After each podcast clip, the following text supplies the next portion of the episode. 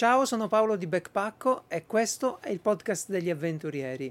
Oggi parliamo sempre di manutenzione e cura dell'attrezzatura, ma continuiamo il discorso che avevamo iniziato nell'ultima puntata.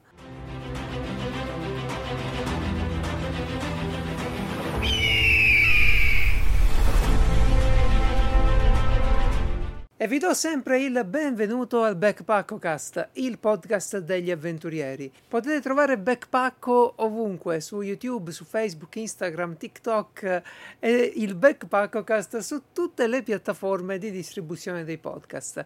Quindi non perdiamo altro tempo, tanto sapete già tutti gli indirizzi li trovate su backpacko.it. Diamoci da fare con l'argomento del giorno. Oggi voglio continuare, dicevo, il discorso iniziato la settimana scorsa. Abbiamo visto quali sono le ragioni ragioni più importanti per tenere una buona cura delle nostre attrezzature e per conservarle bene.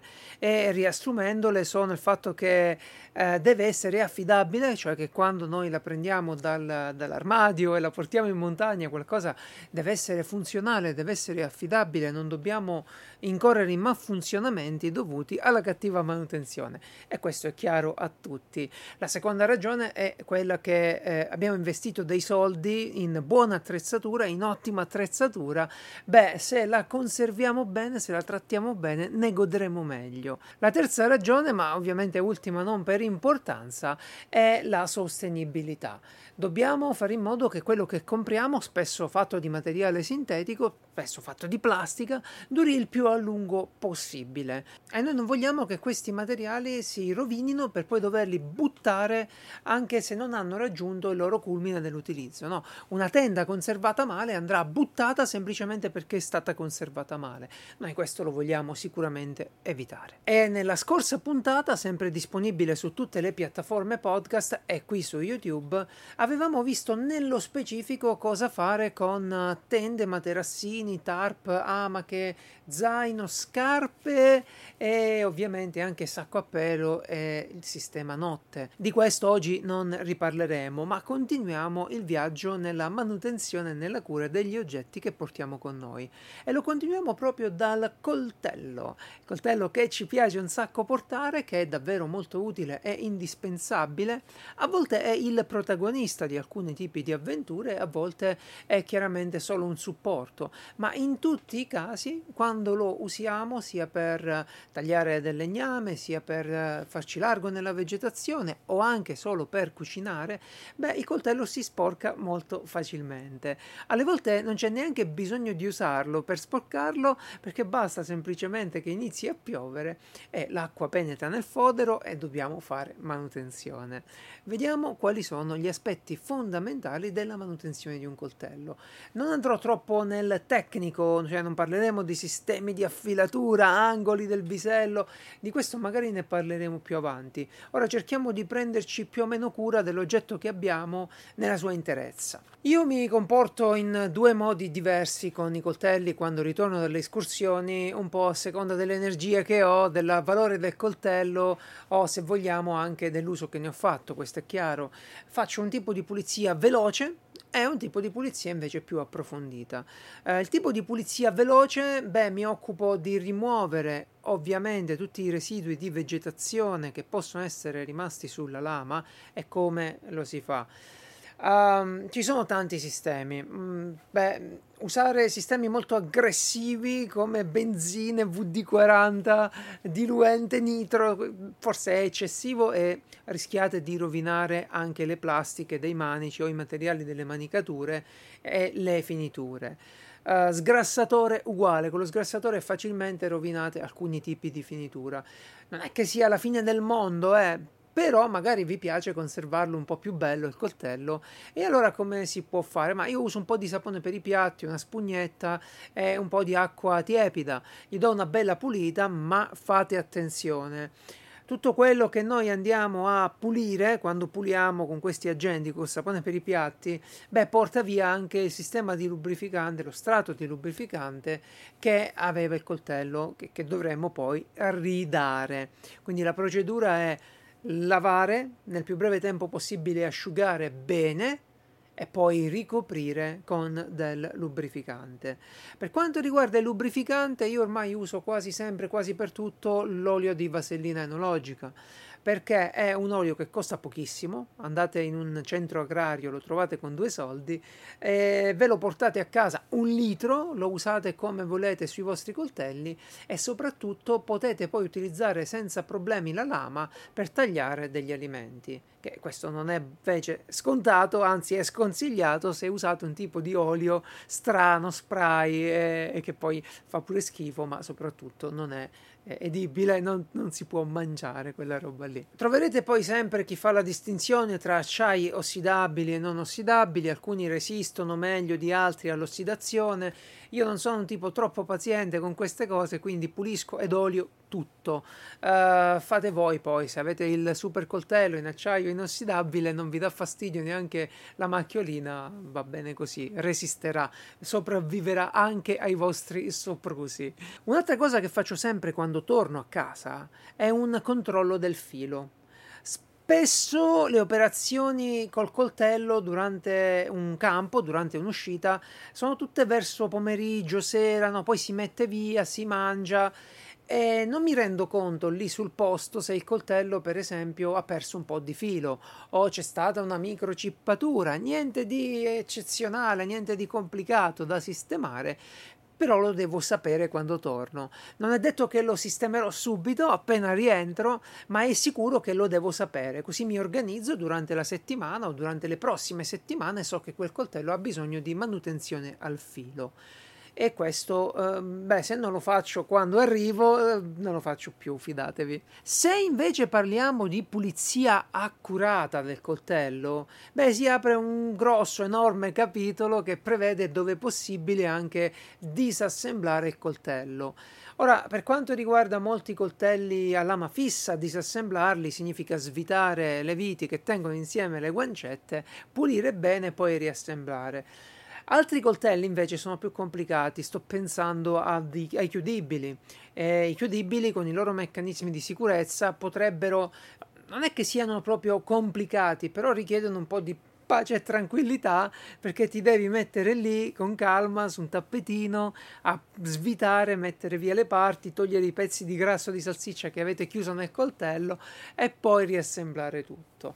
Ecco, questa sorta di pulizia approfondita ogni tanto va fatta per i pieghevoli, altrimenti curiamo solo la lama, curiamo solo quello che si vede, ma non ci preoccupiamo di quello che è all'interno né di oliare i meccanismi che invece consentono anche ai sistemi di sicurezza di scattare al momento opportuno. Quindi mi raccomando, teniamo sempre in considerazione che un coltello pieghevole può essere un po' complesso e può richiedere queste sessioni di pulizia approfondita. Quando smonto un pieghevole mi sincero anche di applicare del grasso dove devo per farlo funzionare, perché l'operazione è sempre la stessa. Io lo smonto e devo pulirlo. Lì avrò insieme al grasso umidità catturata, pezzi di fogliame, molliche di pane, ci sarà di tutto, le fibre dei pantaloni, dei tessuti che vanno a finire tutte lì dentro e rimangono attaccate al grasso.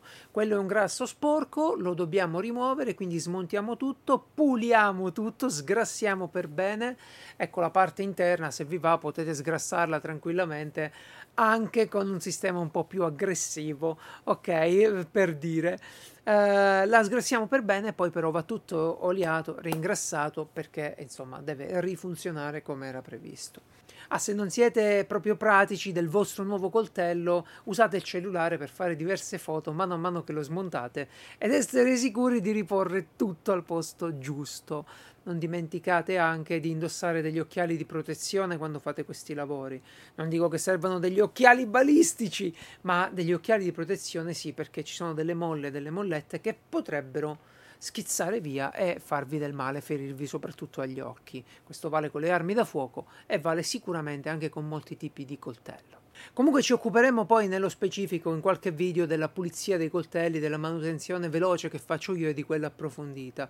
Ovvio, ognuno avrà i suoi sistemi, ma i concetti sono quelli, perché è metallo, è metallo che lavora, è metallo che friziona, si pulisce tutto più o meno in un solo modo. Ma attenzione che c'è una trappola, perché concentrandoci sul coltello, a ridare il filo, a pulire perfettamente la lama, rischiamo di tralasciare la casa del coltello coltello, il lettino, cioè il fodero. Ecco, il fodero di un coltello spesso raccoglie umidità, non c'è bisogno che piova, ma basta semplicemente l'aria umida, l'umidità che è nell'aria che è vicino al metallo condensa e fa in modo che nel fodero si raccolga una certa umidità. Quindi i foderi vanno sistemati e come saprete già se un coltello ha un fodero in cuoio, eh, beh, non conviene lasciarlo dentro per una serie di ragioni. Una è quella che perderebbe il l'accetto di sicurezza, la sua elasticità non funzionando più bene, l'altra è che il, ehm, i prodotti usati per la concia del cuoio interferiscono con la lama e potrebbero causare degli aloni poi che sono antiestetici e a livello del filo anche antifunzionali. Perché ricordate che un coltello finendo al filo con una piccolissima porzione di metallo, minuscola tanto quanto è efficace il filo, beh, eh, quella piccolissima porzione di metallo, oltre a non essere coperta da eventuali finiture, ha anche il problema di essere poco metallo. Quindi l'ossidazione, un puntino che vediamo sul dorso di un coltello non è niente, ma un puntino che vediamo sul filo di un coltello, beh, comincia a essere preoccupante. Per questo dobbiamo stare attenti. Non fateci una malattia ora, però state attenti. Uh, pulire il fodero in plastica o in Kydex è ancora, ripeto, fondamentale. Se noi usiamo il coltello con la vegetazione fresca, quasi inevitabilmente inseriremo all'interno del fodero dei residui. Dei, del fogliame, della corteccia, della linfa e questo ossidandosi e ossidandosi vicino alla lama poi ci rovina tutto il lavoro. No, puliamo il coltello per bene e poi lo mettiamo in un fodero sporco. Come si fa? Bah, qui dipende da come è fatto il vostro fodero. Uh, io solitamente cerco di procurarmi un sistema un po' tipo a pressione, può essere una vecchia siringa grande oppure semplicemente la, la doccia, no? il telefono della doccia. Ecco, magari quello lo pulisco per bene con quello l'interno del fodero a pressione con un po' di sapone sempre e poi lascio asciugare benissimo. Non usate acqua troppo calda, hm? non usate acqua troppo calda perché il Kydex ma anche la plastica possono uh, risentire di un eccesso di calore e cambiare forma e poi funzionare male con gli incastri e tutto il resto. Mi raccomando, detto questo, abbiamo coperto tutto quello che c'è da dire, almeno in un podcast che vuole parlare anche di altro, uh, riguardo all'uso, la manutenzione e la conservazione dei coltelli. Eh, la cosa buona è che se li avete oliati per bene, separati dai foderi di cuoio, beh ragazzi potete conservarli eh, come vi pare questi coltelli. Ricordo qui cerchiamo di occuparci dell'aspetto funzionale del coltello, quindi non starò lì a dirvi che eventualmente il manico si macchia di lubrificante perché questo è l'aspetto estetico del quale non me ne frega quasi niente mai e quindi voglio che il coltello però sia in forma funzionale e duri il più a lungo possibile nella sua migliore forma possibile. Questo deve essere chiaro. Anche alla pulizia di borraccia e sacca idrica ci possiamo dedicare sia con operazioni veloci che con operazioni un po' più approfondite. Io mi regolo in questo modo: le borracce, una bella lavata con acqua, una goccia di sapone per i piatti, soprattutto se sono borracce che hanno il, la bocca larga, ci posso infilare una spugnetta, ragazzi io sto a posto così. L'essenziale, davvero essenziale, è farle asciugare benissimo. Quando le conserviamo devono rimanere asciutte all'asciutto. Come si fa? Beh, bisogna dargli qualche giorno, non basta qualche ora, ma ci vuole proprio qualche giorno, in modo che all'aria aperta, beh, all'aria aperta, all'aria a casa si possa, uh, possa uscire l'umidità. E quando le metto a posto, le ripongo da qualche parte, non le chiudo mai ermeticamente, cioè non le chiudo mai benissimo, le lascio sempre un po' lasche. Questo permette che se si venisse a creare dell'umidità in eccesso può anche evaporare. Riguardo la sacca idrica, stessa situazione. Torno a casa da un'uscita, da un'uscita pulita di un giorno, do una bella pulita all'interno con una goccia di sapone, un po' d'acqua, la sbatto per bene e poi la lascio uscire dal tubetto, perché quello è il trucco geniale di tutto quanto. Se fai uscire l'acqua col sapone dal tubetto, laverai anche il tubetto. E il, invece il boccaglio, la, l'erogatore, è il suo coperchio, è il suo coperchio, quelli vanno puliti per bene a parte. Poi ovviamente tutto risciacquato, di nuovo con dell'acqua semplice e lasciato asciugare. Uh, su backpacko.it trovate anche il kit di pulizia delle sacche idriche, molto utile soprattutto per due accessori, anzi fondamentale da questo punto di vista. Uno è un accessorio che tiene aperta la sacca idrica e vi permette di conservarla aperta. Questo è, è la cosa più importante. La sacca idrica è comodissima, ma ha questo difetto che anche se voi la conservate aperta e vuota, tende ad aderire una faccia con l'altra e a conservare umidità all'interno. Invece questo accessorio del kit di pulizia la apre proprio e favorisce il ricircolo d'aria. Uh, davvero un ottimo sistema. Se non volete acquistarlo, inventatevi qualcosa, ma il fine è quello, lasciare la sacca idrica aperta in modo che l'acqua possa evaporare e quindi asciugarsi. Stessa cosa per il beccuccio, per l'erogatore. Apriamo tutto, smontiamo per bene, facciamo asciugare e poi riassembliamo. Per le sessioni invece di pulizia approfondita, beh, nel kit sempre o in generale dovreste procurarvi uno spazzolino. Spazzolino che vi deve permettere di pulire all'interno il tubetto, di pulire tutti i raccordi e di pulire anche il boccaglio, l'erogatore. Questo perché, ehm, soprattutto dopo uscite prolungate, abbiamo accumulato una carica batterica che finché l'acqua scorre e porta via il sapone del lavaggio la sconfiggiamo, la abbattiamo abbastanza. Ma in quegli interstizi dove l'acqua non scorre per bene quando li sciacquiamo, c'è bisogno di frissionare. Ok, quindi serve uno spazzolino e serve anche un po' più di tempo, ma è quello che va fatto dopo un cammino. Uno se ne va a fare un cammino di 5-6 giorni, ha usato la sua uh, sacca idrica perfetto, va benissimo, però serve una pulizia approfondita che faremo anche a inizio stagione. Ad esempio, uno se la fa all'inizio, che ne so, a maggio mh? Mm, e l'altra se la prepara a gennaio, fa una cosa del genere o a novembre, no? Fa una cosa del genere, due volte all'anno una pulita approfondita della sacca ci vuole. Per quanto riguarda le borracce filtranti, beh, eh, visitate backpack.it. Sulla pagina del prodotto che avete acquistato troverete anche le istruzioni per la pulizia, ma eh, in linea di massima. Le borracce filtranti meccaniche, che sono quelle a disposizione adesso su backpack.it, eh, vanno conservate asciutte, ok? Va fatto asciugare il filtro, vanno smontate sia la Grail che la uh, Water to Go, le aprite, smontate tutto, lasciate asciugare. Poi le riassemblate, di nuovo non stringete troppo, lasciate un po' lasca la, la chiusura e in questo modo le avremo sistemate. Poi sapete benissimo che alcuni hanno bisogno di un'attivazione di 15 minuti in acqua, ma di nuovo, si tratta di come utilizzarle, non di come lavarle. Dovreste già saperlo come utilizzarle se le avete. Ci sono alcuni filtri, e stanno arrivando anche su Backpack i mini Sawyer, che invece sono Uh, sono lavabili, cioè hanno proprio in dotazione un siringone o un sistema che fa fluire l'acqua forzatamente in senso opposto. Ok, per filtrare abbiamo seguito un verso finora, siamo andati a prendere l'acqua, a prelevarla nella fonte, abbiamo bevuto, l'acqua ha fluito in un verso, a casa si procede al lavaggio con acqua pulita nel verso contrario.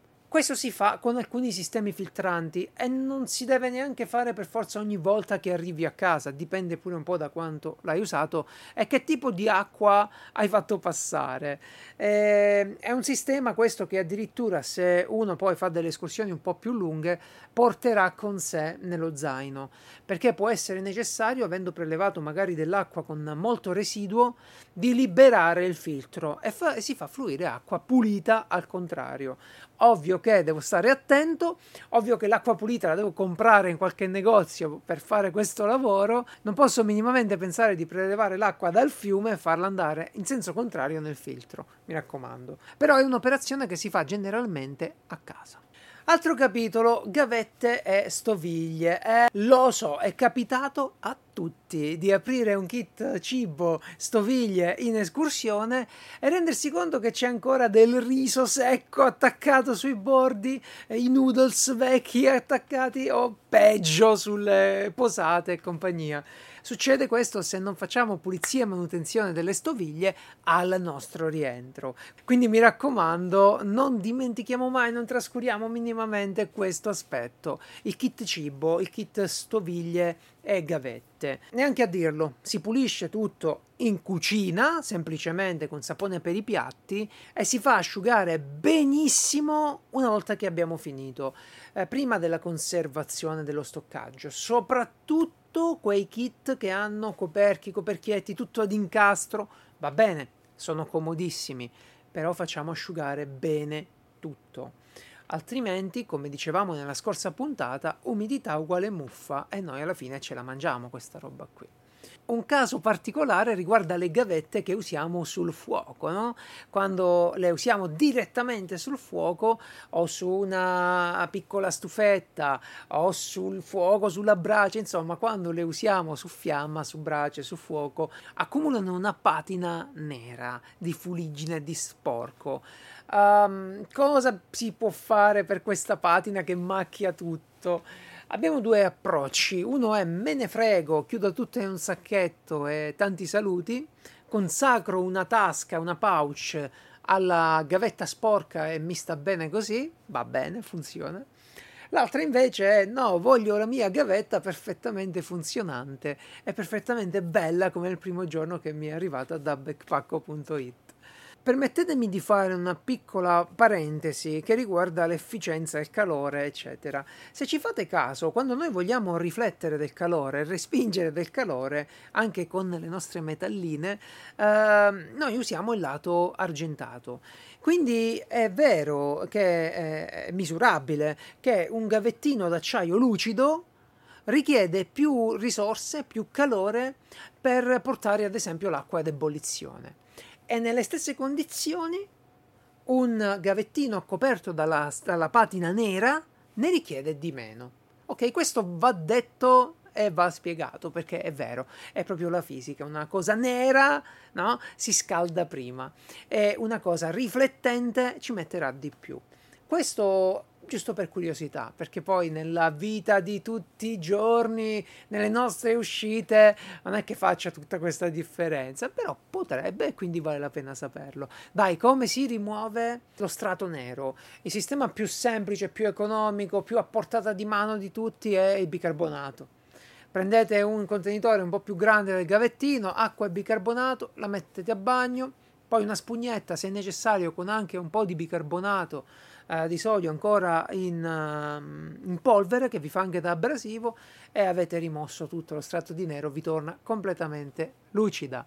Quindi si fa in questo modo qui, almeno con l'acciaio. Altri materiali vi possono far dannare un po'. Il titanio, ma pure lui fate un po', un po', di prove. Io uh, mi accontento abbastanza di rimuovere giusto quella parte appiccicosa, non sto lì con uh, lo spazzolino da denti a rimuovere tutto il nero. Sta bene così.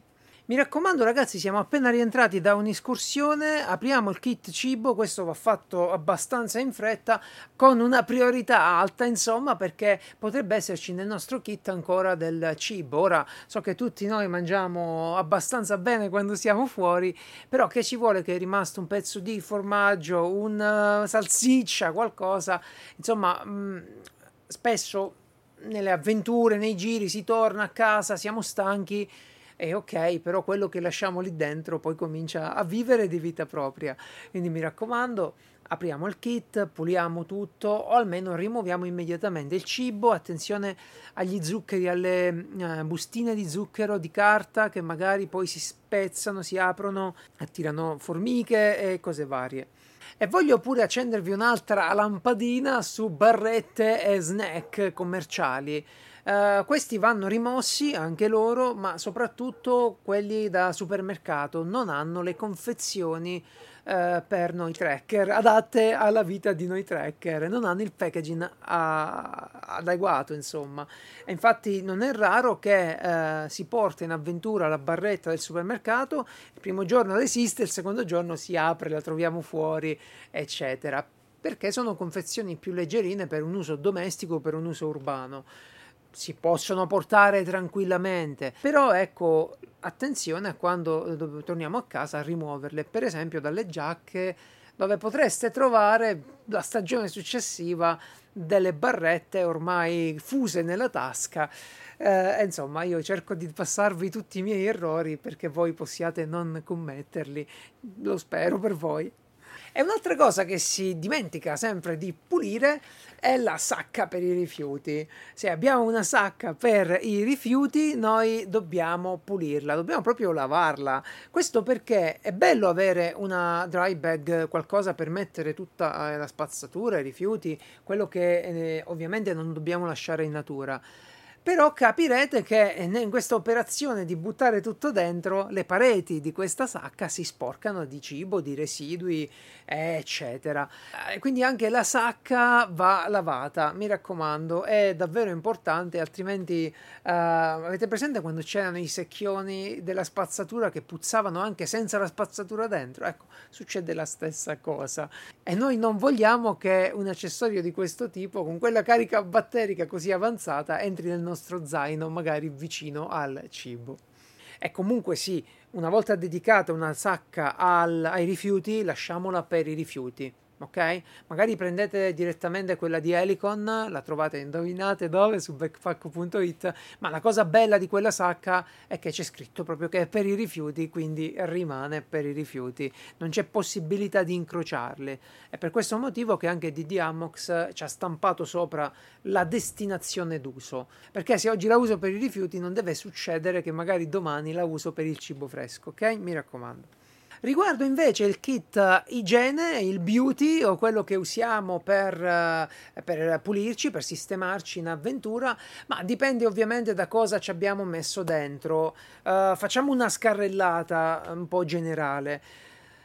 Di base lo spazzolino è una delle cose un po' meno curate, però attenzione, quando siamo in natura spesso noi ci laviamo i denti, ma non abbiamo a disposizione tanta acqua per lavare anche bene lo spazzolino. Gli si dà una sciacquata, lo facciamo tutti, ma è davvero una cosa provvisoria. Uh, tuttavia, se poi lasciamo questo spazzolino umido con tutti i batteri e residui di cibo all'interno che non siamo riusciti ad eliminare sul campo, per due mesi e poi torniamo e lo mettiamo nello zaino come se niente fosse per fare un'uscita, eh, quello finisce in bocca a noi, no? Quindi mi raccomando, lo spazzolino quando arriviamo a casa richiede un attimino di attenzione in più, una pulizia un po' più approfondita. Poi un'altra piccola attenzione eh, importante. Uh, spesso utilizziamo dei, delle creme, dei cosmetici, dei saponi che invece di portare nelle loro confezioni originali, beh, li travasiamo in piccole confezioncine che servono solo per uh, il nostro viaggio, la nostra avventura. È perfetto così, tuttavia se le dimentichiamo lì nel kit probabilmente si ossideranno e si rovineranno e dovremo poi buttarle e magari compromettono anche il contenitore che dovremo buttare a sua volta. Ecco, eh, cerchiamo di, eh, a casa di utilizzare queste scorte, pulire i contenitori, pulirli per bene, lasciarli asciugare e poi quando riserviranno li ricaricheremo. A meno che non facciamo un trekking di sei giorni ogni due settimane, allora si può ragionare in maniera diversa. Comunque la procedura è semplice, non è che uno debba farla appena mette piede a casa, ma nei giorni successivi al disfacimento dello zaino ce lo scriviamo, teniamo la nostra checklist, uh, si prende il kit, si apre un attimo, si vede tutto quello che abbiamo portato indietro, poi ognuno di noi ha esigenze diverse, quindi il kit sarà diverso e allora si, ci si lavora un po'. Un'altra cosa che capita spessissimo è chi porta le salviette umidificate, quelle per la cacca, quelle per pulirsi, Uh, poi le lascia nello zaino, le lascia nel kit. Ora, la chiusura di queste confezioni non è mai ermetica, hanno un adesivo per contrastare un po' l'evaporazione del, del liquidino che c'è, del sapone. Eh, però il problema grave è che una volta che si sono seccate poi uh, magari vanno o reidratate se siete furbetti oppure eh, sono inutilizzabili. Quindi che cosa uh, consiglio di fare? Beh, di tenerli presenti, di utilizzarle, di metterli a disposizione della famiglia, magari nello stesso tempo c'è qualcuno che eh, ne ha bisogno per un altro viaggio, per un'altra avventura, per semplicemente sistemarsele nella borsa e andare al lavoro. Ok? Quindi cerchiamo di uh, avere un'idea di tutto quello che fa parte del nostro equipaggiamento, delle cosine che iniziamo ad usare, in modo che non ci ritroviamo quella brutta sensazione di spreco quando riapriamo la nostra attrezzatura, risistemiamo tutto e scopriamo che, ah, ma vedi, avevo questo, l'ho iniziato e si è rovinato solo perché l'ho trascurato. Ok, quella è una sensazione un po' fastidiosa, a me dà molto fastidio e quindi ecco la soluzione. Un altro componente del nostro equipaggiamento che dobbiamo curare particolarmente bene è, chiaro, il kit del primo soccorso. Cosa dobbiamo curare nel kit del primo soccorso? Sia quando torniamo a casa, facciamo la manutenzione, quando vogliamo poi fare la conservazione perché magari per un po' non lo useremo.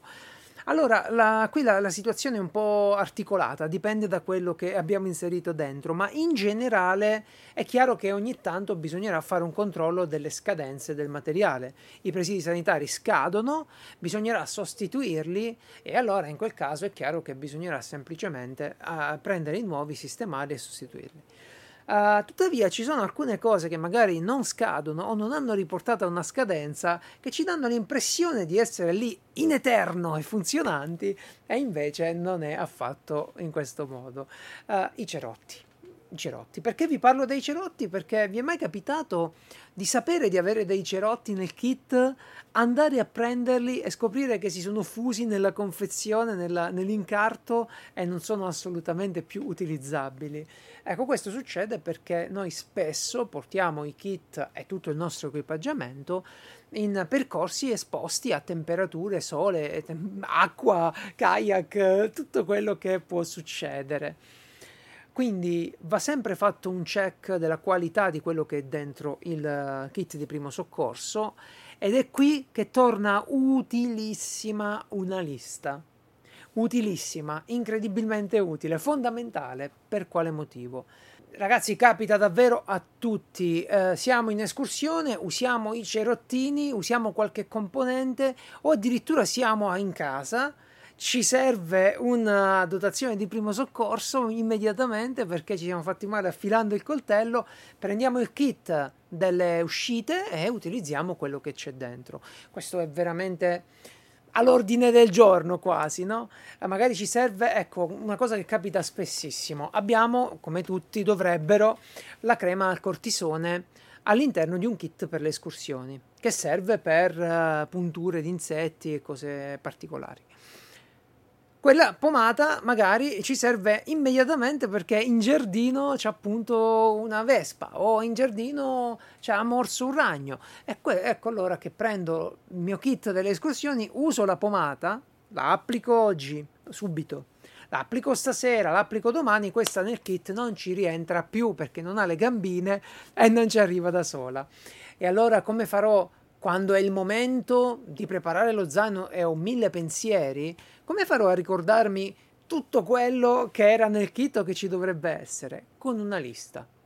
È l'unico modo, ragazzi. Fidatevi, fatevela sul cellulare, fatevela stampata su un pezzetto di carta scritta a mano se siete ancora capaci. Io ho perso un po' l'uso della scrittura manuale, ma ecco che avere una lista nel momento dell'uscita, soprattutto dell'uscita importante dei sei giorni, della settimana, del cammino, quello che è, ecco che avere una lista ci permette di confrontare quello che dovrebbe essere nel kit con quello che c'è.